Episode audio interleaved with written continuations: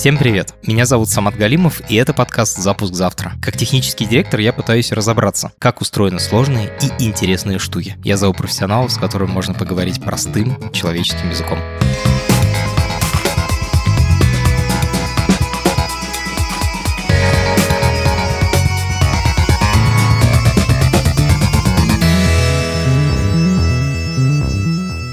Сегодня мы разберемся в умных домах. Я впервые услышал это слово в подростковом возрасте, когда читал о доме Билла Гейтса. Он тогда за много миллионов долларов построил себе дом, который следил за обитателями и подстраивался под их нужды. Это казалось такой штукой из научно-фантастических романов, очень дорогой и большой игрушкой очень богатого человека. Сегодня каждый может пойти и купить себе лампочку, которую можно управлять с телефона. Насколько умным можно сделать дом сегодня? Сколько это стоит и что стоит учесть при ремонте? Во всем этом мы сейчас разберемся. Thank you.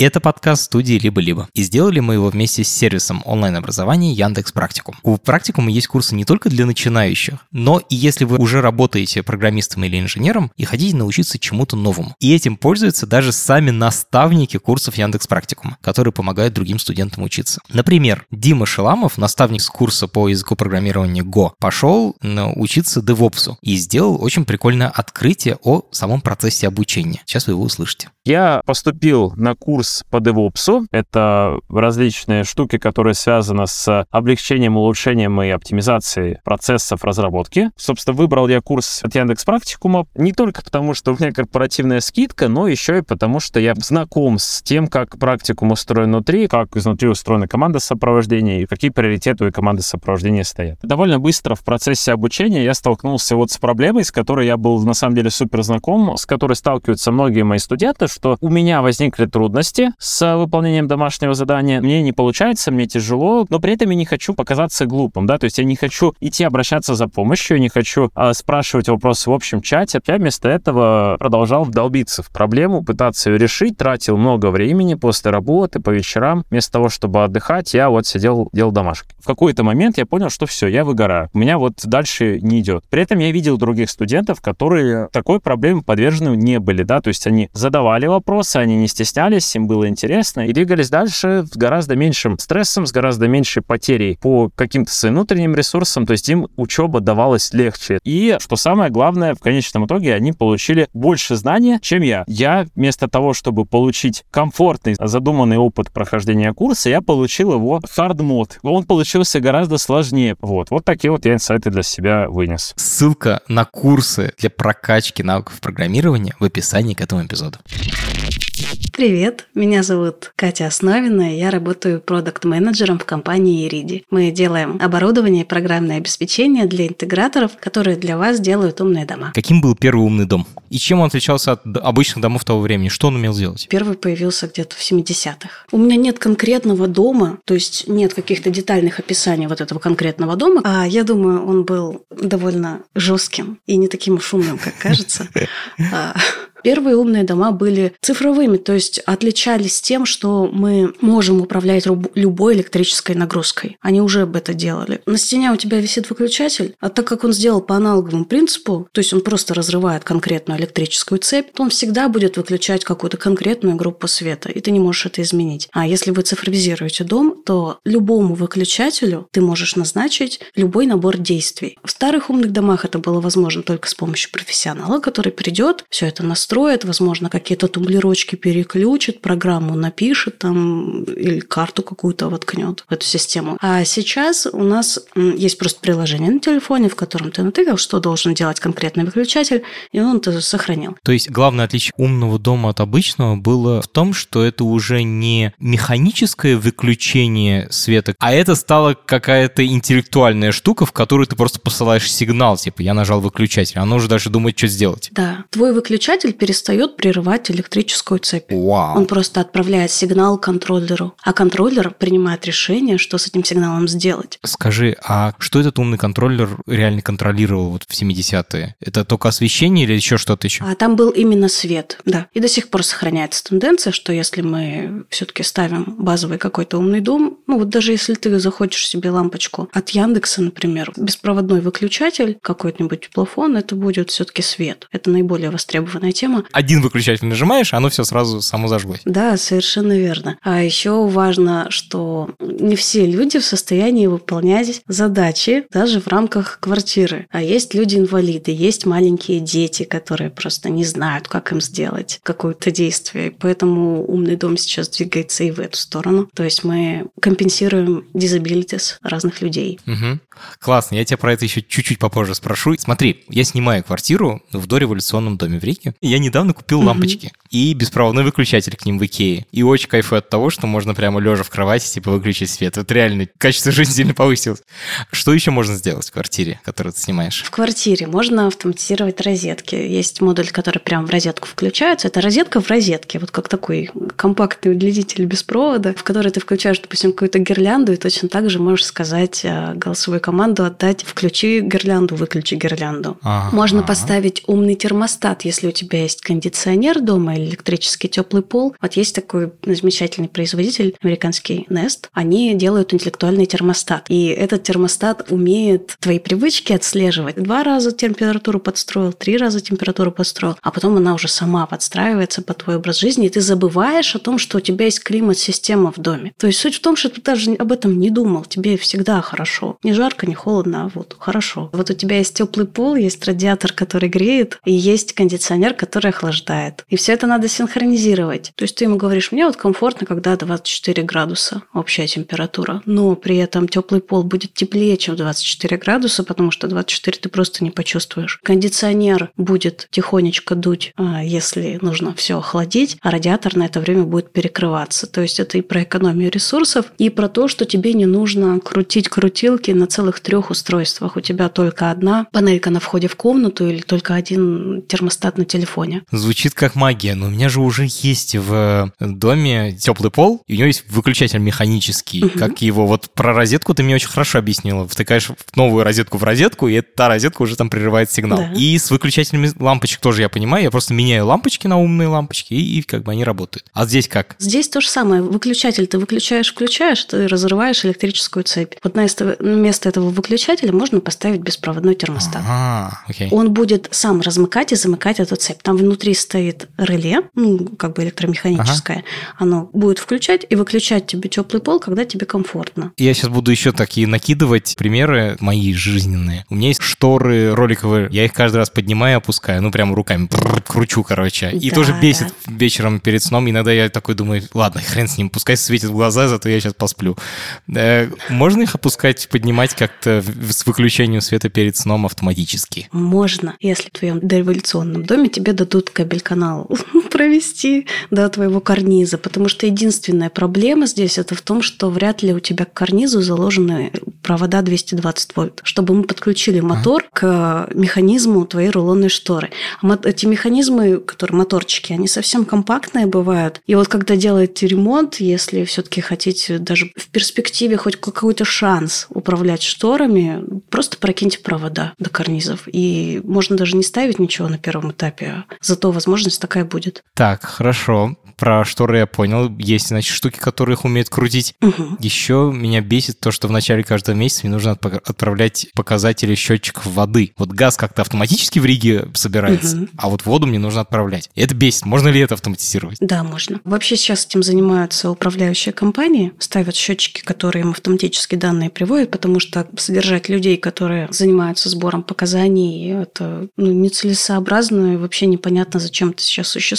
А даже на обычных счетчиках воды обычно есть такой провод, из него выходит два тоненьких проводочка. Это называется счетный выход, и его можно подключить напрямую к контроллеру, даже не меняя счетчик. Он будет пульсы отправлять и говорить о том, что кубометр воды, кубометр воды, кубометр воды, а твой контроллер будет знать, какое у тебя последнее значение было, автоматически добавлять туда твои расходованные кубометры и в нужную дату отправлять в управляющую компанию сообщение. А вот вопрос, как у тебя управляющая компания принимает данные. Если это смс, то можно какой-нибудь смс-контроллер подыскать, устройство считывания данных со счетного входа. Я готов напрогать даже, ей-богу. Ну, то есть есть штуки, которые можно просто купить, и они будут типа считать, да, это все? Есть, но видишь, тут большой вопрос в синхронизации данных между тобой, вот как потребителем ресурсов, и компанией, которая эти ресурсы предоставляет. То есть, мне кажется, это должна сама компания давать тебе возможность, купи у меня счетчик, он настроен, он мне будет сам все отправлять. Но это не все так делают. Я иссяк на самом деле, мне кажется, я все, что свое спросил, и ты прошу говоришь, что можно. Что еще можно такого? Может быть, я что-то не догадываюсь? Аудио-видео, развлекательные системы часто автоматизируют. Когда ты ходишь между комнатами, ты, вероятно, хочешь продолжать слушать любимый подкаст. И да, и можно даже систему слежения настроить, чтобы она в одной комнате выключала музыку, в следующей, куда ты пришел, включала. Обычно системы мультирум сейчас встраивают или в потолок, или в стены, и они могут управляться централизованно. То есть ты везде можешь выключить музыку, везде включить. Что касается голосовых ассистентов, тоже они в каждой комнате расположены, и они точно понимают, где ты сейчас находишься и из какой комнаты ты сейчас что хочешь включить. То есть достаточно просто купить несколько умных колонок? Да, это очень удобно. Особенно, когда у тебя дети, это просто великолепная возможность. Не надо приходить, когда им надо включить сказки.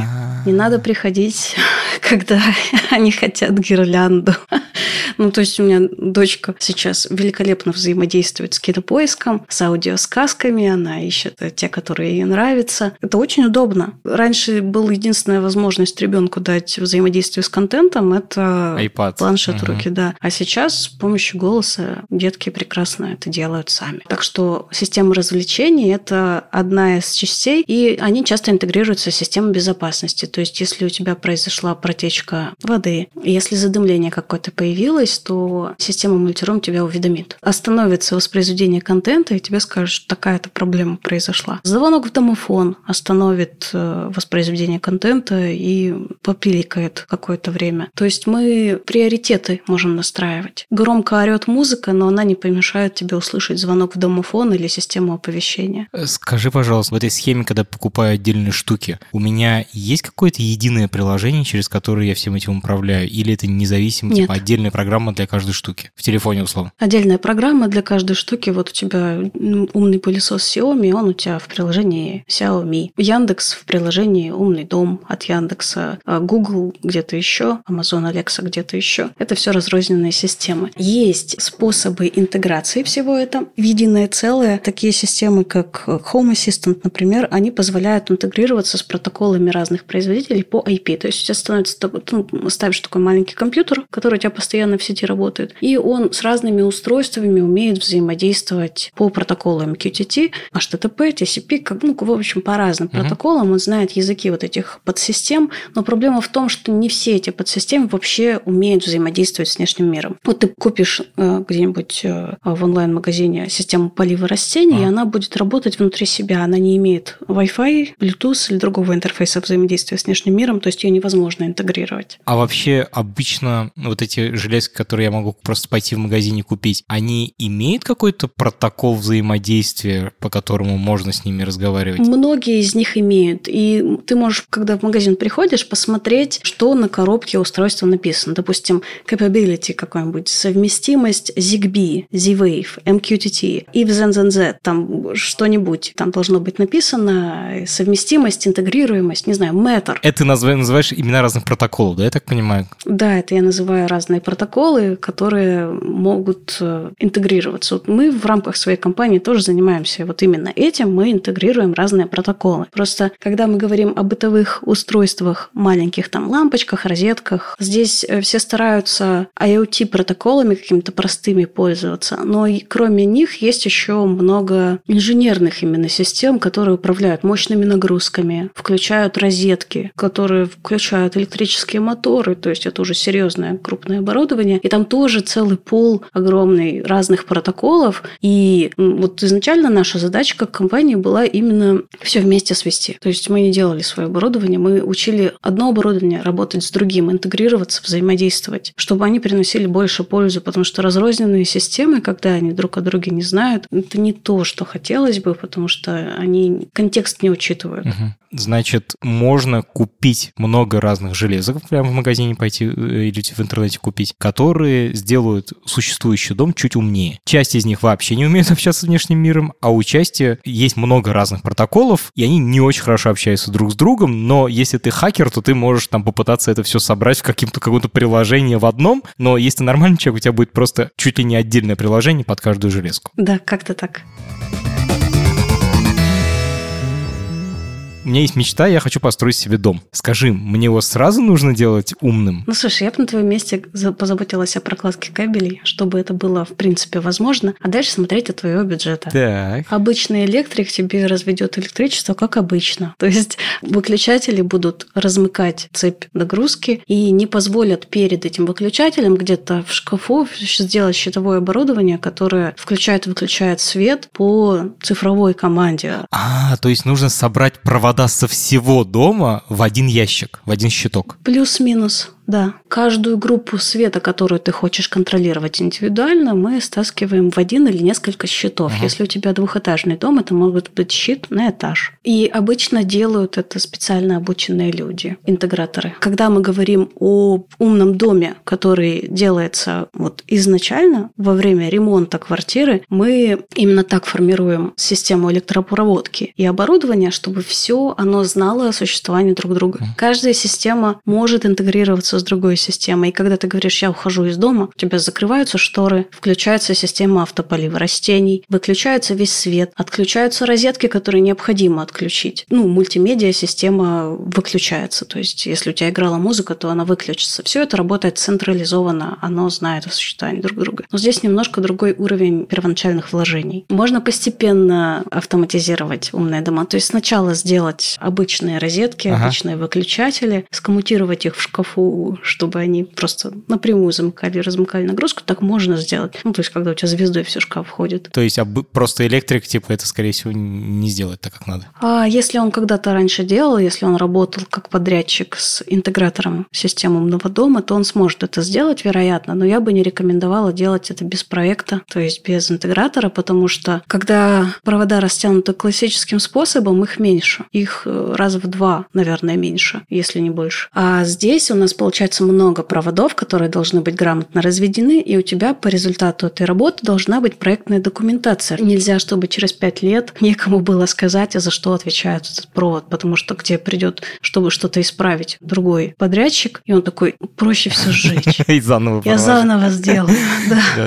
И это нормально, потому что система сложная. Поэтому провода должны быть э, не только промаркированы, ну, естественно, они должны быть промаркированы, когда входят в щит, но и описаны в документе, который ты получаешь по результату работы электрика. А что-то я не видела ни одного электрика, который дает какой-нибудь документ, честно. Вот. Поэтому обычно это проектная организация, которая аккуратно в кабель-каналах, в гофр-трубах прокладывает все необходимые провода и ставит какое-то базовое оборудование, с которого ты хочешь начать в рамках своего бюджета. Это можно сделать просто на паре там тройки железок, и у тебя будет какой-то контроллер, хаб, который позволяет в интернет эти данные выкидывать, чтобы ты мог в отъезде съезде посмотреть, что все у тебя в порядке, все выключено. Слушай, а сколько все это стоит? Ну вот самый минимальный вариант. Я так подозреваю, что структура цены — это работа подрядчика, дополнительные провода, сколько там километров надо будет еще дополнительно протянуть. Ну дополнительное оборудование и программирование этого оборудования. Вот, вот порядок каждой из этих штук. Ну смотри, провода, допустим, у тебя на квартиру стоят, если 50 тысяч проложить провода, то скорее всего здесь будет 150. И еще от 100 тысяч оборудования, вероятно. Вообще нормально. Очень много организаций, которые занимаются такими работами, и я даже врать тебе не буду насчет уровня цен. Мы сами делаем просто оборудование и программное обеспечение вот для этих людей, которые потом устанавливают э, систему автоматизации. Вот мы проводили недавно саммит, на котором выступали именно исполнители, которые реализуют систему умного дома. И мне кажется, тебе было бы интересно посмотреть видео, где один из подрядчиков рассказывает, как они прокладывают провода, какими инструментами пользуются, какую документацию предоставляют. Я тебе потом скину. Классно. Ну, правда, очень интересно. Получается, что все вместе, наверное, будет стоить раза в три дороже, чем если дом глупый. Я бы сказала точно раза в три дороже, но когда все-таки ты автоматизируешь дом, ты понимаешь, зачем ты это делал, как много лишних действий ты совершаешь каждый день и мог от них отказаться, как много комфорта ты можешь для детей своих создать, для пожилых родственников, для людей, которые тебе не могут физически выполнить какие-то действия со светом, с температурой. Он, прикинь, отрегулировать температуру человеку, у которого, не знаю, там, который болеет и лежит в постели. Или включить телевизор. Мы реализовывали проекты,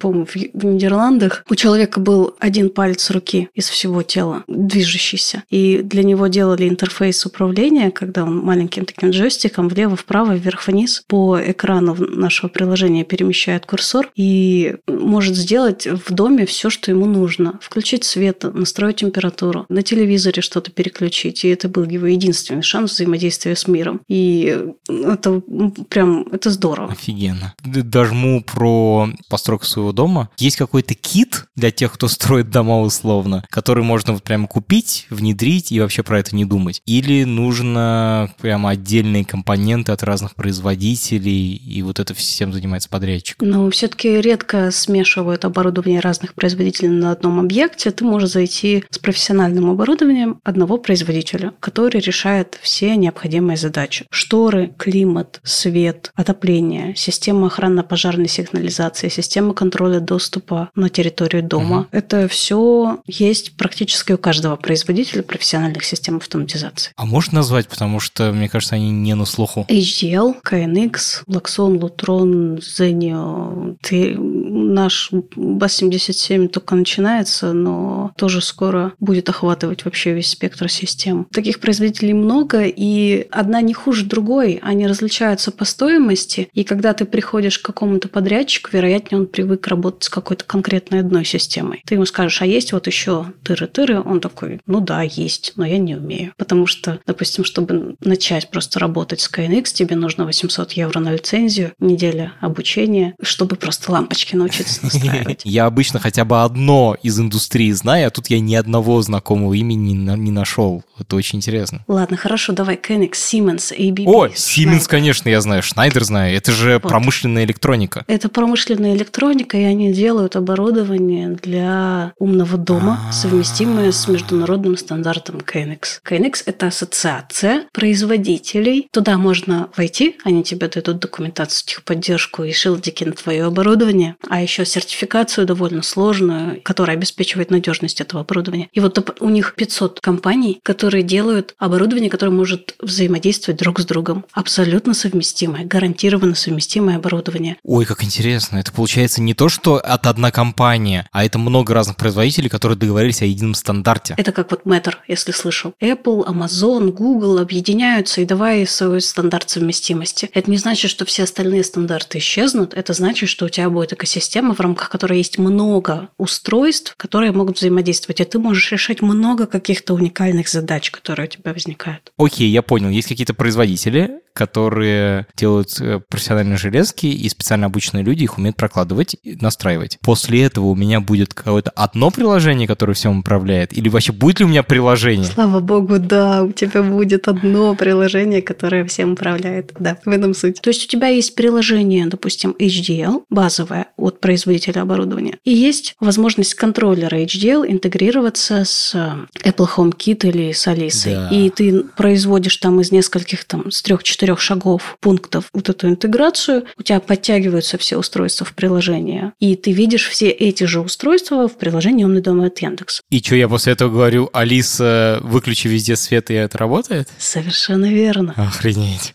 Да, за пару шагов можно просто сделать себе интеграцию с голосовым ассистентом. То есть э, ты а, получаешь выключатель, который нажимаешь ртом. Классно, В переносном смысле. А, мне кажется, все когда-нибудь нажимали выключатель не пальцами, а другими частями тела. И это правда, да.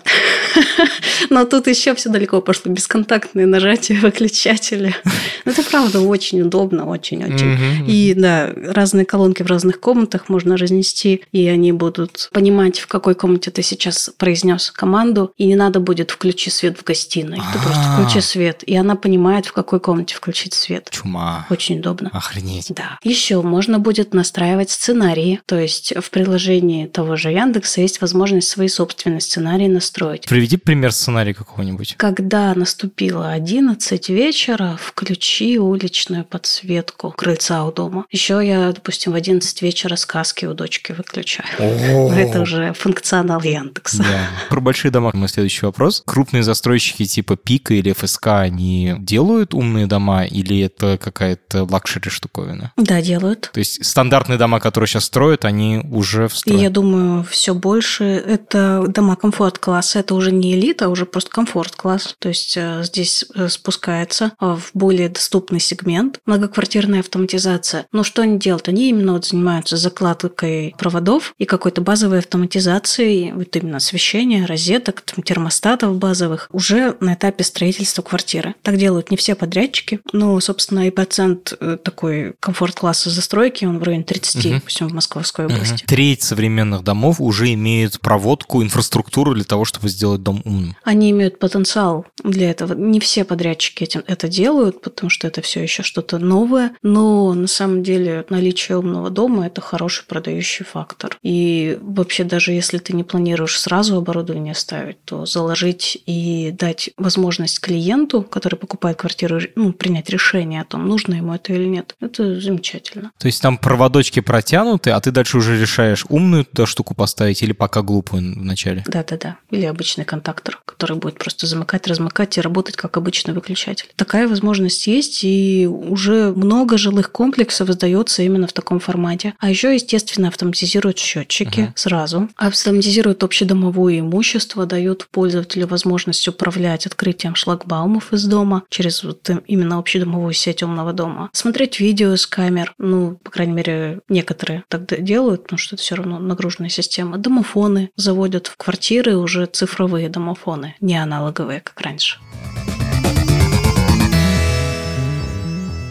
Кайф. Знаешь, раз уж я спросил тебя про многоквартирные дома, то следующий логический вопрос – это офисы. Угу. В них что-то такое есть специальное, специфичное, на самом деле, для офисов? Да, конечно, офисы, ну, в целом они очень похожи на дома, но тут отличие в том, что офис, он обычно большой, автоматизируются довольно крупные офисы, и там меньше свободы действия дают людям, которые в кабинетах сидят. У них есть вот маленький термостат какой-нибудь, который просто температуру в ограниченном диапазоне регулирует, кнопка включения-выключения выключения света. И есть какой-то менеджер, который ходит и за всем смотрит, и уже по запросу от офисного работника что-нибудь меняет в системе. У них есть системы, ну, обычно интерфейсы визуализации, который вот на целый монитор открыт, план офиса, и на нем меточки стоят. Вот здесь все хорошо, а вот здесь что-то нехорошо. Например, кондиционер накрылся. Воу, то есть такая прям панель управления, типа. Да, да, да, да. У них прям есть онлайн-монитор всего офиса. Обычно в доме это просто нет необходимости такую штуку делать. А тут у тебя нарисован план офиса, в каждом кабинете стоят метки, вот текущая температура, включен ли выключен свет, находится ли температура в номинальном режиме, а может быть у него там кондиционер отвалился, а вот в серверной комнате, в серверной, все ли хорошо, работают ли там кондиционеры, потому что очень критично, чтобы они работали. И тут же у него всплывают всякие уведомления о том, что хорошо ли все или нехорошо. И можно тыкнуть на конкретный офис, открыть панель управления им и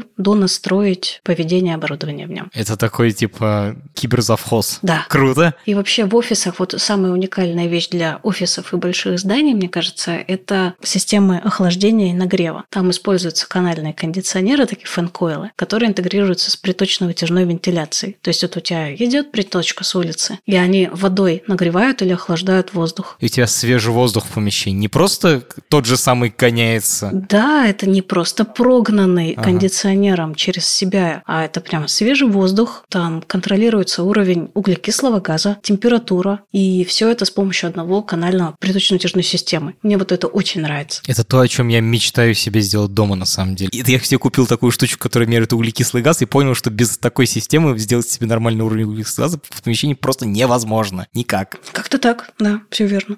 А, еще, еще для больших зданий и офисов, возможно, для твоего будущего дома, пригодится такая информация, что не всегда обязательно все управляющее устройство предводить в щит. Когда у тебя большой дом и много-много групп освещения, существует такая система управления светом, как Дали. Это драйверы, они размером вот с компьютерную мышку. Uh-huh. Это такое устройство, которое ставится непосредственно рядом с лампой. И оно по проводам 220 вольт получает сигналы от Дали шлюза, включается и выключается. То есть у тебя не будет в шкафу целой батареи контакторов. Вот это, ну, в электрическом шкафу не будет этих устройств устройств, которые управляют светом, они будут стоять непосредственно рядом с лампочками. И когда речь идет о доме, вот целесообразно делать именно такую архитектуру. Очень прикольно. Я знаю, что интернет можно передавать по проводам 220 совместно с электричеством. И, видимо, вот эта же технология используется для того, чтобы не класть лишние провода. М, похоже, да. Еще что-нибудь расскажешь? Что-то еще такое, что типа, вау, вот это прикольно в офисе? Или в доме даже, то, что ты такое видела, и вау. Ну, на самом деле, вот системы подогрева ступенек, системы разморозки сливов с крыши и вообще самих крыш. То есть, чтобы у тебя... Сейчас, погоди, система подогрева ступенек, это чтобы, не, чтобы лед не намерзал и не скользило?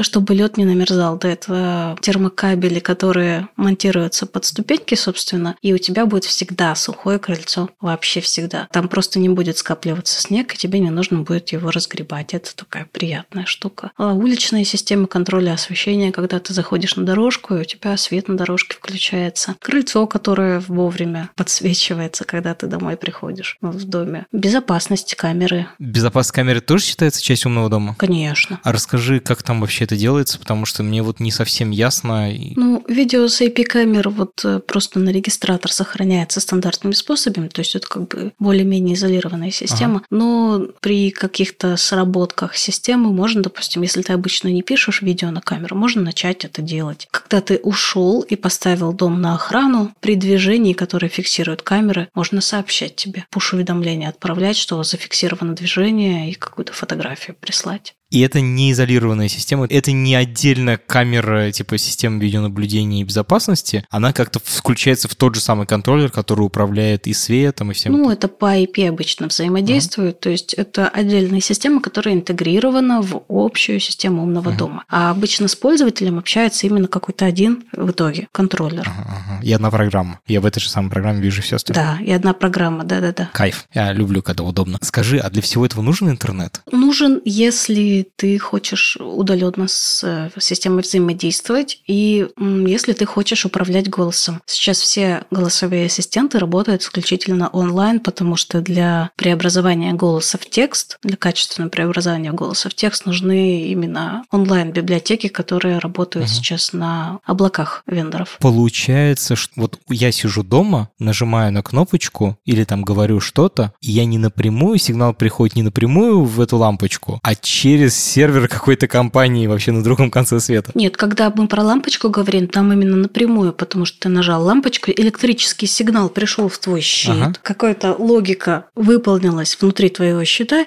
и лампочка включилась. Тут вообще вопросов Так. нет. Когда ты открываешь приложение на телефоне, здесь уже возможно два варианта. Если телефон понял, что он сейчас в домашней сети находится, в домашней Wi-Fi сети, он тебе будет тоже напрямую сигналы на твой контроллер по локальной сети отправлять. О. Если он находится, ну, LTE использует, то он, естественно, через какой-то сервер эти данные перешлет. Но когда речь идет про голосового ассистента, ты говоришь что-то колонке, Мгм. колонка отправляет сигнал на сервер Яндекса, сервер Яндекса на твой контроллер, а твой контроллер на твое исполнительное устройство, и все это занимает полсекунды. И серьезно тебе говорю, очень быстро работает. Восторг полный. Не знаю, как они это делают. На самом деле технологически распознавать голос локально уже несложно. Я думаю, что это прям вот Можно. очень скоро появятся системы, которые полностью локальные и с распознаванием голоса. Да, я была на выставке две недели назад в Барселоне. Именно умные дома там ребята выставляли. И там была компания ProKNX называется. Они используют локальную библиотеку для распознавания голоса. У них есть колоночки, встраиваемые в стену, и они полностью в оффлайне работают с голосом. А еще они интегрировались с чат GPT для того, чтобы он от-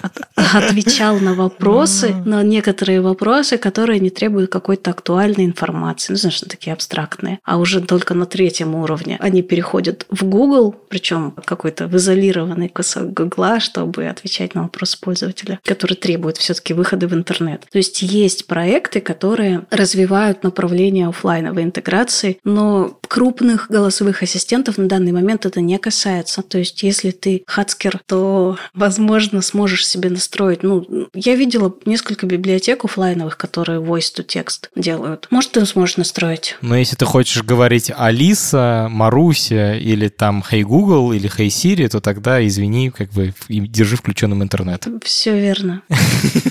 Как только появляется внешний сервер, я сразу начинаю вспоминать историю, например, Неста того же самого, который купил Google и какие-то старые версии устройств просто перестали работать. Вообще, что происходит, когда сервера компании, которые вот ты используешь, вдруг почему-то недоступны? Или интернет сломался, или компания закрылась? Ну, это действительно серьезная проблема, потому что тот же Google раньше предоставлял серверы, ну, которые, в частности, и в умных домах могли использоваться, а потом просто свернул этот сервис в какой-то момент. Или э, Россия, которая находится сейчас э, вообще в совершенно непонятном положении, в любой момент любой твой онлайн-сервис от зарубежного вендора может перестать работать. Ну, мы понимаем, почему это происходит, это нормально. Когда у тебя используется внешний сервис, ты не можешь им управлять. В отличие от компьютера, который стоит дома, угу. нельзя тут ничего гарантировать. Перестанет работать. Все перестанет работать. Поэтому, приобретая систему домашней автоматизации, ты должен быть, по крайней мере, уверен, что когда ты нажимаешь кнопку на стене, этот сигнал выполнится локально, и твой свет включится. Угу. С приложением тоже важно уточнять у поставщика, а работает ли это приложение в локальном режиме. То есть, что произойдет, когда у меня отключился интернет. Продолжит приложение работать или нет? А не все приложения так работают, да? Ну, те, которые я знаю, почти все умеют так работать. Но все равно стоит уточнить. Да, лучше у подрядчика уточнить и провести эксперимент, насколько быстро у тебя происходит переход между интернет и локальным режимом. Но обычно тут все в порядке. Скажи, обязательно ли для управления умным домом телефон, смартфон? Да нет, не обязательно. Просто смартфон – это довольно удобный способ для того, чтобы посмотреть, что у тебя происходит в разных комнатах. Например, э, в статус включения освещения на втором этаже. Ты открыл страничку со всеми источниками освещения второго этажа, выключил то, что тебе не надо, и спокойно пошел дальше. А еще ставят прям в стену, монтируют планшеты, которые подключены к сети 220 вольт и к Ethernet, к локальной сети. И они у тебя вот постоянно обеспечивают возможность просмотра видео с камер, звонок с домофона принять можно. И можно посмотреть статус вообще всех устройств, которые у тебя в доме есть. Такая панель управления. Да. Угу. А это какой-то супер luxury или это уже базовая штука? Нет, это базовая штука абсолютно. Это стоит примерно как э, iPad. Угу. Смонтировал в стену, там это обычные Android панели обычные. А ну можно прямо iPad на стену закрепить.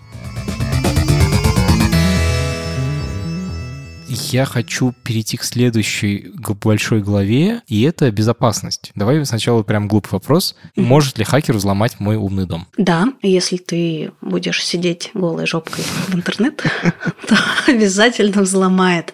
На самом деле это довольно актуальная проблема, и я прям вот помню в 2010 году, когда никто не умел настраивать VPN, и не было такой проблемы, что сканеры портов гуляют и ищут, как бы к тебе добраться, система KNX профессиональная система, мощная система. Интеграторы, она не имеет как бы встроенного, скажем так, механизмов защиты, которые работают вне зависимости от доброй воли интегратора. Там все нужно, чтобы интегратор правильно настраивал, чтобы безопасно все работало. Но интегратор хочет побыстрее сделать. Вот он хочет, чтобы из офиса было подключение к дому заказчика, хотя бы на время настройки, а потом забывает об этом. Вот. Настраивает просто проброс портов на роутере просто. И у тебя получается что порт контроллера висит в интернет угу. без пароля. То есть достаточно просто знать адрес. Внешний IP-адрес. И ты после этого можешь управлять всем домом, как будто ты сидишь в нем. А еще ты можешь подключиться к устройствам сети KNX и настроить им пароли на изменение настроек, которых не было. Господи, это же вообще ад какой-то. Я понимаю, в 2010-м, когда сниферов вот этих не было, и там нужно было больше 15 минут, чтобы найти твой открытый порт в интернете. А сейчас, почему люди так делают, я не понимаю понимаю, но тем не менее они сами себя подставляют, оставляя открытые порты. И было пара случаев, когда люди не для того, чтобы заработать или пошантажировать, а просто из пакости писали скрипты, которые выставляли пароли на оборудование целых гостиниц. Oh. У тебя окирпичивается гостиница, oh. коммерческий объект. Просто в кирпич превращается. Потому что ты не можешь управлять, потому что они поставили пароли. Да, они сбрасывают оборудование, ставят им БЦУ пароли. А самое страшное, что эти пароли невозможно снять без вмешательства производителя. А у тебя оборудование немецкое. Тебе нужно снять оборудование, отправить в Германию, чтобы они БЦУ-ключи сбросили. Погоди, погоди, погоди, погоди. То есть это нельзя просто долго, там, три секунды держать кнопку, чтобы оно сбросило заводские настройки? Нет. Тебе нужно эту Нет. железку прямо демонтировать и отправить? физически на завод. Прикинь, какая жизнь. Это же ад. И вот это самая страшная ситуация, которую я видела вообще за все время работы. Потому что могу. Люди взяли и так сделали. И таких объектов было немало. Это не работает никак. Я типа на какую-нибудь конференцию приеду на KNX чем-нибудь рассказывать. Говорю, ребят, пожалуйста, не делайте так. Они такие, а мне удобно. Знаешь, я вспоминаю, это вайп просто начала интернета 90-х, даже в конце 80-х годов, когда в Пентагоне реально некоторые системы имели пароль раз, два, три, четыре, пять. Потому что люди просто типа не привыкли к этому. Да, да. Вот тот взлом, о котором я тебе говорю, это, мне кажется, просто по рукам настучать уже людям кто-то захотел, что, блин, достали. Ну, это ну, нельзя так делать. Потому что я помню, как-то даже появлялся сайт в интернете, на котором были отмечены по всему миру KNX-объекты, ничем не защищенные. Да, я помню. Ты помнишь? Открытые, которые торчали. Да, я видел эту карту. И вот тут на откуп человека лучше ничего не оставлять, и лучше все-таки беспокоиться о безопасности. Ну, что делают обычно сейчас все? Если мы говорим о подключении через интернет, то твой контроллер просто не должен принимать входящие соединения, он должен сам устанавливать соединение с каким-то безопасным облаком. Ну, то есть открывает дверку в комнату в облаке, туда заходит приложение, они друг друга видят, такие «привет, привет», и начинают вместе работать. То есть не должно быть возможно подключиться к твоему контроллеру извне, если ты этого не, не инициировал, это подключение. Не сам контроллер его инициировал. Тогда это безопасно. Все, сертификаты безопасности, защищенные соединения, все это есть, и есть у большинства производителей контроллеров, у которых есть онлайн-управление. Но если интегратор сам на уровне системного администрирования себе подставу делает, то тут ты никак не защитишься, поэтому нужно немножко уточнять, а что с безопасностью конкретно моей системы и что вы делаете для того, чтобы ее обеспечить. Вероятно, если интегратор об этом хоть раз задумывался, то он уже принял необходимые меры. То это совершенно очевидные вещи. Угу. Мы сейчас говорим не о каких-то супер взломах, а это просто типа не оставлять ключ в двери, когда уходишь. Да, да, не оставлять дверь открытой, mm. просто не оставлять дверь открытой. Это, знаешь, как бы то, что можно сделать ага. и нужно. Ну, VPN-кой можно пользоваться. Что касается беспроводных систем, которые по радиоканалу работают, то они все, вот и ZigBee, и Z-Wave используют шифрование с длинным ключом, и тут уже можно не думать о безопасности, там все в порядке с этим. Прикольно. Получается, что промышленные системы, то есть системы, которые устанавливают интеграторы, там все на откуп интегратору отдается. А если ты ставишь, покупаешь вот железки в интернете, ну, в интернет-магазине и сам вставишь, то там Google, Яндекс и тому подобные корпорации о тебе позаботились, о твоей безопасности. Вроде того, да. Интересно. Следующий мой вопрос про безопасность, он такой, что если в чем-то участвуют программисты, то наверняка будут ошибки и непредвиденные ситуации. Что делать, если программа сошла с ума? У всех ли умных устройств есть какой-то механический переключатель на крайний случай? Вообще, часто ли бывает такое, что система... Ну вот не так, что они там оставили открытый доступ в интернет, и ее там хакер типа, просто выключил нахер, а такое, что оно ну, сломалось. Как часто это происходит, и что в такие моменты ты делаешь как владелец? Не так уж часто на самом деле это происходит, потому что большинство действий, которые ты используешь ежедневно, это действия очень простые. Если то, если то, если то. Если нажали на выключатель, то включи группу группы света. Тут, по сути, нечему ломаться. Но если мы говорим о контроллере, который работает как компьютер, то есть это какой-то линуксовый компьютер, на котором крутится программа, то возможны ситуации, когда эта программа взяла и зависла, и какая-то часть функционала у тебя перестанет работать. Если у тебя система децентрализованная, то есть каждое исполнительное устройство, которое включает лампочку, оно имеет какие-то свои мозги, и оно само принимает решение, то что вот у меня пришел сигнал от выключателя,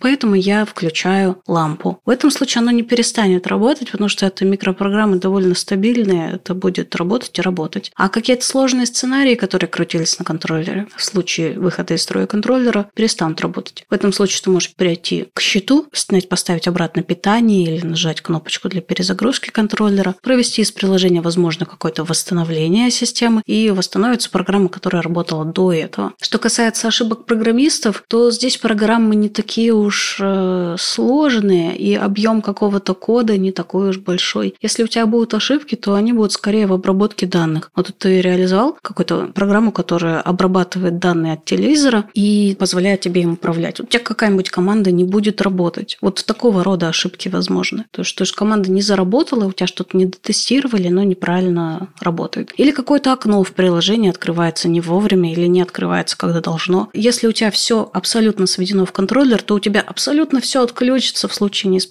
мощности контроллера. Если у тебя контроллер обеспечивает только функцию доступа в интернет, то в случае его вы, вынимания из системы, у тебя перестанет работать только приложение. Возможны все варианты, то есть это шкала, градация. Оставляют какой-то механический вариант переключения для безопасности? Имеешь в виду переход на классическую проводку? Нет. Ну, если все сломалось, то, скорее всего, вызывать интегратора, чтобы он все починил. Ну, так, чтобы все сломалось, ну, это сложно представить, на самом деле, такую ситуацию. Но вот взять и вынуть железку и напрямую провода соединить, все равно самому, скорее всего, не получится. Окей, но я так понимаю, что вот эти базовые выключатели и управляющие блоки, они довольно простые, и вряд ли они там типа зависнут или решат обновиться и, и там брикнуться. Это не программа в том смысле, что я типа напрограммировал, а это именно прошивки, и это микропроц... ну, микропроцессоры специализированные. Да, это микропроцессорное устройство, то есть это не компьютер с операционной системой, это более низкоуровневое решение, то есть они более простые, а поэтому более отказоустойчивые. Супер. Следующий вопрос. Ты про него уже начал говорить, но я все-таки вот задам вот в такой форме, которую я его сформулировал, когда готовился. Вот все, что мы пока обсуждали, в основном это звучит как развлечение для богатых. Ну, типа, чтобы mm-hmm. людям, которые и так хорошо, стало чуть-чуть получше. А есть ли какая-то польза, которая нужна прям всем? Ну, в смысле, для обычных, для нормальных людей. Короче, не просто с жиру бесится. У меня сразу такие мыслишки полезли. Наш продукт создан абсолютно для всех людей. Подходит всем людям, знаешь, независимо.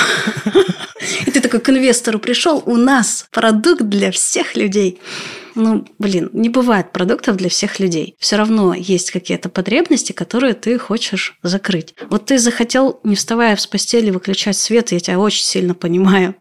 И вот потребитель какого-то продукта – это человек, который хочет выключать свет и закрывать шторы, не вставая с кровати. Потребитель какого-то другого продукта – это человек, который лишен слуха и который хочет получать данные там в каком-то другом формате или лишен зрения и не может руководствоваться пользоваться данными, которые написаны на экране термостата. То есть, смотря о ком мы говорим, это совершенно не про игрушки для богатых, это про больший комфорт. Игрушки для богатых, да, ну, потому что раньше систем было не так много, они стоили дорого, сложно настраивались, но теперь мы идем по пути упрощения. Сейчас, мне кажется, все больше компаний начинают понимать, что это не так уж сложно настраивать. И поэтому, говоря о каком-то продукте, мы должны все-таки учитывать контекст, что за человеком будет пользоваться, пользоваться, с какой целью. Он хочет сделать для своего ребенка жизнь проще. Ну вот, может быть, тут не надо целый умный дом, возможно, тут достаточно решений от Яндекса и Сбера с их умными колонками. Может быть, он хочет управлять комнатой, находясь в состоянии, когда не может это сделать руками или с помощью приложения. И тогда мы уже говорим о более централизованной системе, которая захватывает больше разных подсистем дома. Это и свет, и климат, и шторы, и что-то еще. Ну,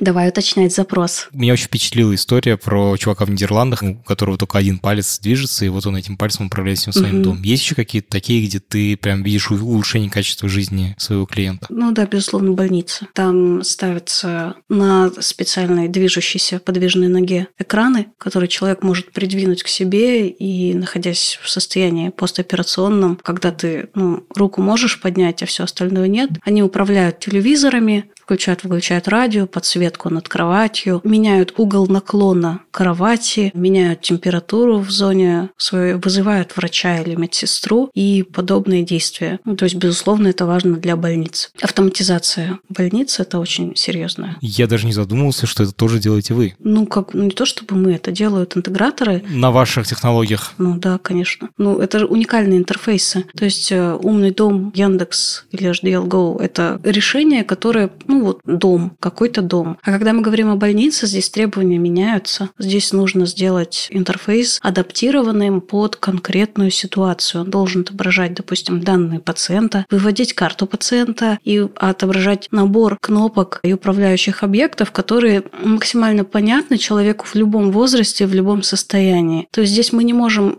использовать стандартные механизмы. И вот одна из наших вот серьезных возможностей – это то, что ты можешь любой интерфейс нарисовать, как как в фотошопе отрисовал, и он у тебя реально разными системами управляет. Охрененно круто. Грузовик как-то автоматизировали. Грузовик? Да, грузовик. Расскажи, что там был. Яхты и грузовики – это такая отдельная интересная тема, когда у них подсветка кресел, снаружи подсветка, там праздник к нам приходит, вот это все. Открываются, закрываются двери, что-то там с капотами. Это тоже система автоматизации, контроллеры автоматизации. Это не назовешь домашними системами, ну вот ага. яхты, грузовики, странные какие-то это такие уникальные решения, которые вроде как мне нужна автоматизация, но это и не дом, и не офис, а можно все это делать на том же самом оборудовании, потому что это довольно гибкие системы. Да, очень интересно. Слушай, у тебя этих историй, кажется, вообще вагон и маленькая тележка. Давай еще расскажи, что такого типа необычного ты делала? Парк развлечений. Огромная территория парка развлечений, который виден на карте, и ты можешь ткнуть в определенную группу света, и она потухнет или загорится. То есть огромная территория, А-а-а. которую ты видишь сверху и можешь включать и выключать. А ребята из питерской компании делали на нашем программном обеспечении интерфейс фотореалистичный, то есть там фотография комнаты, и ты двигаешь по слайдеру, и у тебя реально лампа загорается на экране. А еще часто делают прямо видео с камеры, на которой проецируют прозрачные объекты, и ты нажал на лампочку, у тебя прям реально она загорелась, и люди ходят по комнате. Ты- А ты управляешь оборудованием в этой комнате с экрана планшета. В общем, всяких прикольных решений делают. И это все решения, которые уже делаются, это в продакшене, в смысле, люди этим пользуются. Да, конечно. Мгм. Мы их видим только уже после того, как они сделаны и сданы, проводим конкурсы интерфейсов каждый год, конкурсы решений. И это как раз то, где интерфейсы можно рисовать кастомные. То есть вот как в фильмах показывают, что это какой-то суперкосмический новый интерфейс, не такой типа как Windows. И вот вы, скорее всего, тоже делаете интерфейсы вот такие, типа кастомные, Все верно, да. как в кино. Да, да, да. И то есть нельзя сказать, что это игрушка для богатых. Она просто решает уникальные задачи, которые никто до нас не решал. Ну, допустим, в Мерседесе, в BMW у тебя там огромные экраны сейчас в новых моделях автомобилей. Там тоже ведь уникальные какие-то интерфейсы, которые взаимодействуют с автоматикой твоего автомобиля. Довольно хреновые, кстати. Даже каждая фара – это контроллер, это отдельный компьютер, который вычисляет там угол ее наклона, наличие автомобилей на встречной полосе и все такое. И все это управляется из центрального уникального интерфейса. Ну, хреново или нет, я уж не буду говорить, это вкусовщина. Нет, я к тому, что обычно механические интерфейсы в машине гораздо лучше, чем тач-интерфейсы, потому что вслепую можно. Слушай, соглашусь, мне кажется, внимание водителя гораздо лучше концентрируется, когда он может какую-то выступающую деталь нажать. Ну, мне тоже так кажется, но я не профессионал. Автомобилестроения ничего не буду говорить. А в домах, кстати, это используется? У вас есть всякие механические крутилки, слайдеры? Я, например, наверное, заплатил бы денег за то, чтобы звук можно было контролировать нормальным, блин, выключателем, который вот вверх-вниз двигаешь. Слушай, да, вообще нормальный выключатель, который крутилочка, можно поставить. И многие системы, например, ну вот сходу вспомню только Бенк и Олафсон. У них есть э, прямо панельки на стену, на которых крутилочка, с помощью которой ты управляешь громкостью звука. А свет а, можно с помощью крутилки регулировать. Ну, это банальные диммеры какие-то в детскую комнату часто ставят такие решения, что ты крутишь, у тебя ярче или темнее освещенность в комнате. Пульты есть. Некоторые производители Savant RTI производят свои собственные пульты универсальные. У них есть экран и кнопки. То есть ты когда сидишь и работаешь в домашнем кинотеатром, выбираешь источники, ты можешь прямо на экране что-то там пульта пролистать. А когда ты уже запустил кино, громкость или источник с физических кнопок управляются, и ну, для человека это удобно зачастую. О, и это не обязательно использовать для кинотеатра. Ты эти же кнопки можешь переназначить, скорее всего, для чего-то другого. Да, верно. Круто. Так, хорошо. Хочу про здоровье отдельно поговорить, потому что вот я купил себе эту штуку, это безумные деньги, которые меряют углекислый газ, и все, что я делаю, это расстраиваюсь, что у меня углекислого газа много в помещениях. Понимаю, да. Используется ли умный дом для чего-то типа влажности, ну, короче, для здоровья? Да, безусловно, используется контроль качества воздуха, я бы это обобщила, что качество воздуха, качество окружающей среды, он состоит из температуры, влажности, уровня углекислого газа, ну и микро каких-то частиц пыли, микроорганизмов и всего такого, потому что пыль в воздухе, она, безусловно, всегда присутствует. Управление углекислым газом – это проветривание, то есть тебе нужна система проветривания. Есть системы, которые, опять же, не интегрируются, ну или интегрируются по IP с остальной системой МНДОВа, но если ты так находишься вот э, в своем доме и, ну ладно, ты снимаешь квартиру, и тебе вот прямо сейчас нужно регулировать уровень углекислого газа, ты можешь купить такое устройство, как бризер. Что это такое? Это вент-установка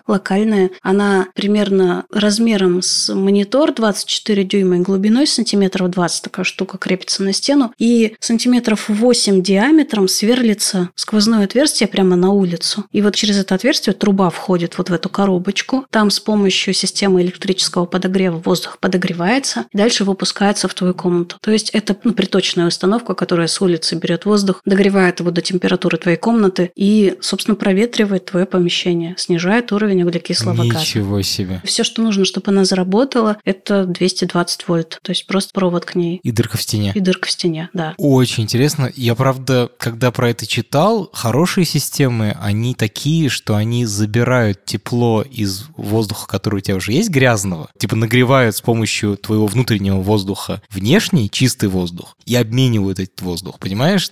Они типа супер энергоэффективны. А, да, поняла. То есть они не только втягивают, но и вытягивают обратно. Да, да, Мгм. да, да. И при этом производит обмен температурный. То есть получается, что ты выкидываешь холодный воздух, а забираешь теплый. Ну, то есть супер. Ну, типа. магия. Ну, звучит, да, очень хорошо. Но они еще фильтруют воздух, да, там фильтры воздушные стоят. Бризер, я так понимаю, он просто нагревает, да? Да, он просто подогревает э, тот воздух, Мгм. который приходит и выкидывает обратно. Но если мы говорим о мощной большой установке, которая на вводе где-то в квартиру, в дом Мгм. стоит, то, скорее всего, система воздухообмена там именно так и работает, как ты и сказал. А, так вот, подожди. И вот этот бризер, он, получается, подключается к тому же самому контроллеру и тоже управляется. Это все какая-то единая система. Да, его можно по Wi-Fi подключить к тому же самому контроллеру, включать и выключать, когда необходимо. Но дело в том, что у него свой датчик CO2 на борту, он сам включится, когда это надо сделать. В принципе, он э, довольно самостоятелен. У них есть свои приложения для управления, Ага. свои датчики. Вот получается, это тот момент, когда мы уже немножко выпадаем из этой экосистемы умного дома, да, единой. А Мы можем не заморачиваться насчет интеграции с ней, но тем не менее это возможно. Возможно по IP просто управлять этой коробочкой. Да, можно. Ага. А что насчет сенсоров? Вот мы с тобой очень много говорили про управление, а про обратную связь от Мгм, пользователя мгм. мы мало разговаривали. Какие сенсоры есть? Например, узнает ли новый дом о том, что солнце зашло? А да, узнает, но он узнает об этом из интернета. Не Ты очевидно. вводишь настройки контроллера свое текущее местоположение и можешь астрономический рассвет и закат с абсолютной точностью определить и настроить на него расписание. То есть, да, за час до рассвета, через час после заката. Это можно ввести вместо точного времени включения и выключения подсветки какого-нибудь уличного оборудования. Какие еще датчики есть? Есть датчики, ну, собственно, влажности. А на влажность мы можем влиять с помощью фэнкоилов, то есть приточно-вытяжную систему, в которую встроена система подачи водички. Она там распыляет, ну, такую в пар, практически в микрочастицы превращает водичку. А, чтобы когда зимой ты засасываешь свежий воздух, он был не слишком сухой. Да. Мгм. А, ну, это важно для здоровья, а еще для гитары, если у тебя есть гитара. Барабан у меня есть. Для него тоже. А это все какие-то космические технологии или это в обычные дома ставится? Нет, обычные Отлично. дома. А еще ты можешь простую розетку использовать для включения и выключения обычного бытового распылителя, увлажнителя. Тут вообще никакой проблемы нет. У тебя есть розетка, у тебя есть увлажнитель, который воткнут в эту розетку, и датчик влажности на стене. Когда влажность упала ниже определенного значения, мы включаем питание розетки, и увлажнитель начинает работать. Соответственно, как только он довел до 50% влажность, выключается автоматически. Обычно нам сейчас это нужно делать в бытовых увлажнителях вручную, но можно и автоматизировать. Температура, датчики температуры, они управляют, собственно, термостатами радиаторов, кондиционеров и теплого пола. Что еще датчики? Есть датчики качества воздуха, ВОК. Они отличаются от датчиков СО2 тем, что измеряют э, содержание органических каких-то примесей в воздухе. Мгм. Частиц, скорее всего, еще, да, мелких. Ну да, там какой-то это цифровые датчики, они особенно Мгм. реагируют на органику. То есть, если что-то протухло, прокисло, они прям будут такие дикие цифры какие-то выдавать. Ну, вот такое странное решение. Я тут еще не особо разобралась, почему датчик ВОК показывает обычно очень маленькую циферку, а потом может скакнуть на какую-то безумную циферку, и в каких условиях тебе было бы это полезно. Ну, сейчас не знаю, если яблоко прокисло. Если у тебя коронавирус, и ты перестал чувствовать запахи, то ты так быстрее найдешь тухлый кусок мяса у себя. Да, возможно. Но пока, пока датчики ВОК не очень помогают с этим справиться. Мне кажется, датчики чистоты воздуха, они тоже вот похожи на СО2, типа ты просто расстраиваешься, потому что если у тебя есть система нормальной притяжной вентиляции, то типа тебе хорошо и так. А если у тебя ее нет, то ты ничего не сделаешь. Ну, можно открыть окно. Еще можно установить на окно систему микропроветривания. Автоматически открывать окошко? Вообще можно даже не открывать. Там есть такие специальные как бы каналы, которые ставятся прямо на раму. И ну, это просто механическая система проветривания. Это тонюсенькая такая штучка, которую можно закрывать и открывать. И она при закрытом окне просто запускает воздух с улицы. Вы- Вырезаешь кусок резины, вот это резинки герметизационные на рамке, вставляешь маленькую такую прямоугольную прикольную штучку, и она тебе будет микропроветривание обеспечивать. Чума какая. Но управляется она, управляется она только руками. Ой, безобразие. Да. Почему у них нет Ужасно. моторчика? Поставлю задачу. Вообще, конечно, этот эпизод ужасен тем, что я просто понимаю, сколько денег можно в это просто бесконечно как бы слить. Да. Типа, и такую штучку хочется, и такую штучку хочется. Но, с другой стороны, он прекрасен тем, что это не обязательно делать все за раз, а можно постепенно-постепенно добавлять штуки, которые делают твою жизнь удобнее. Куда вообще движется эта индустрия? Как ты видишь, вообще, насколько она уже зрелая? Потому что вот с айфонами в какой-то момент, ну, с мобильными телефонами произошло, мне кажется, мы уже почти вышли на плато, и менять телефон каждый там год уже не имеет смысла. Но в умных домах я не вижу здесь даже приближения к плату, потому что это такое, знаешь, бурление, из которого что-то родится. Это очень много разных систем, разных подходов, визионеров от индустрии, которые видят совершенно по-разному системы. Есть люди, которые все еще находятся, ну, в моем понимании, явно в прошлом. Они считают, что куда вы лезете, это должны настраивать суперпрофессионалы, это должно быть недоступное для людей решение, там вот это все. Но я считаю, что это не так. Чем больше людей у нас умеет делать такие системы, тем более массовыми они будут становиться. А, соответственно, тем больше сопутствующих сервисов могут принести в них а, какие-то плюсы. Появились голосовые ассистенты, это великолепно, это большой прорыв. Почему мы видим, зачем нам система автоматизации,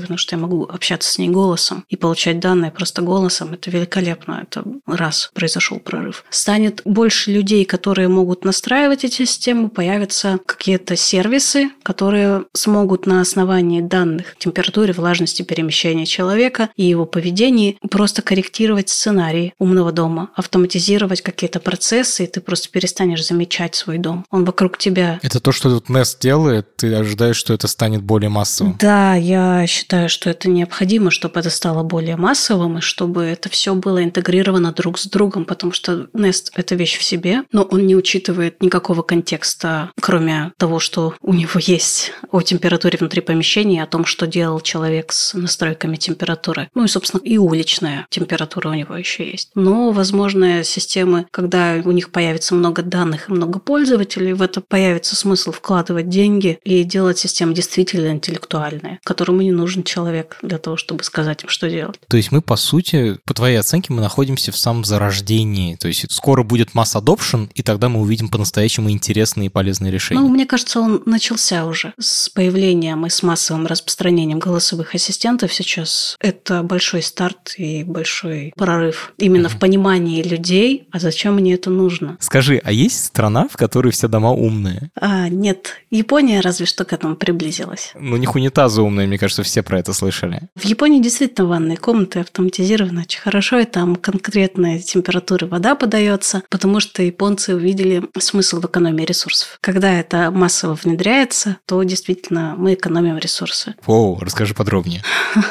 Ну, они не нагревают воду, когда это не надо делать. Все.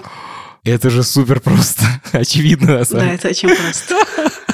Ну да, я всегда делаю чуть горячее, чем мне нужно, а потом уже типа делаю нормально. Ну, типа того, да. Они сразу делают как нужно. Да. Ну и термостаты, собственно, почти везде уже есть. То есть у тебя не просто батареи шпарят, и ты какой-то шаровый кран закрываешь, а систему контроля отопления, в принципе, можно везде поставить. Даже какие-то простейшие на радиатор термоголовки установить. Вау. Слушай, 30% довольно много. Да, ну это, конечно, более-менее идеальный расклад, и тут нужно все-таки рассчитывать на то, что есть такие дома с нулевой энергией, дома нулевого потребления, они так называются. Это когда дом изначально строится таким образом, чтобы, во-первых, не отдавать на улицу много температуры. То есть, если ты греешь дом изнутри, он должен быть так спроектирован из таких материалов, чтобы не светиться снаружи, когда ты его... Хорошая теплоизоляция. Да, теплоизоляция, окна. Еще можно поставить солнечные батареи или ветряки, чтобы у тебя дом сам вырабатывал энергию. Собственно, у тебя умный дом будет контролировать и работу системы дополнительных ресурсов. И такие дома действительно существуют, они полностью автоматизированы, потому что здесь уже важно контролировать, чтобы свет не горел там, где он не нужен, потому что ты сам себе энергию обеспечиваешь. И мало того, еще можешь в общую городскую систему отдавать электричество, если у тебя есть излишки. Вот как раз такой сегвей, раз бывает умный дом, бывает умный город или ум- умный микрорайон. Эти системы, они масштабируются куда-то вверх? Вверх. Да, эти системы масштабируются. Это системы управления зданиями, которые интегрируются в единый центр управления полетами. То есть это просто более масштабная система, когда речь уже идет не о 100 или 200 точках применения какой-то силы мысли нашей, когда как в квартире или в доме, а там тысячи, десятки тысяч объектов, от которых приходят данные. Данные о потреблении ресурсов, данные включено-выключено, данные об аварийных ситуациях, и есть единый центр принятия решений и диспетчеризации, когда люди сидят перед мониторами и смотрят, а что у них происходит и какие меры нужно предпринять для того, чтобы все работало хорошо. На самом деле системы освещения городские практически все уже автоматизированы. То есть там системы, которые позволяют контролировать, а горит ли лампа, а не перегорела ли она. В рамках города это очень важно, потому что ездить каждый раз и смотреть по факту, горит ли лампа, это довольно затратно. А тут у тебя прям спланированная схема обхода лампочек, которые перегорели. Системы камер городских, которые обеспечивают безопасность дорожного движения, ну и вообще безопасность людей на улицах. Это тоже сейчас очень распространено. Но началось все именно в рамках города, началось все с контроля освещения, потому что освещение – это огромная статья расходов каждого города. Даже 1%, 2% экономии – это колоссальная сумма в рамках городского бюджета. Не включать свет раньше, чем действительно стало темно до необходимого уровня, и выключать его максимально вовремя. Супер, майк дроп. Спасибо тебе огромное, что пришла. Безумно интересный разговор. Классно, классно. Тебе спасибо большое. Очень приятно было пообщаться. Это подкаст студии «Либо-либо», и мы его сделали вместе с сервисом онлайн-образования Яндекс Практикум. Над подкастом работали редакторка Маша Агличева, продюсерка Настя Медведева, звукорежиссер Юрий Шустицкий. За джингл спасибо Алексею Зеленскому.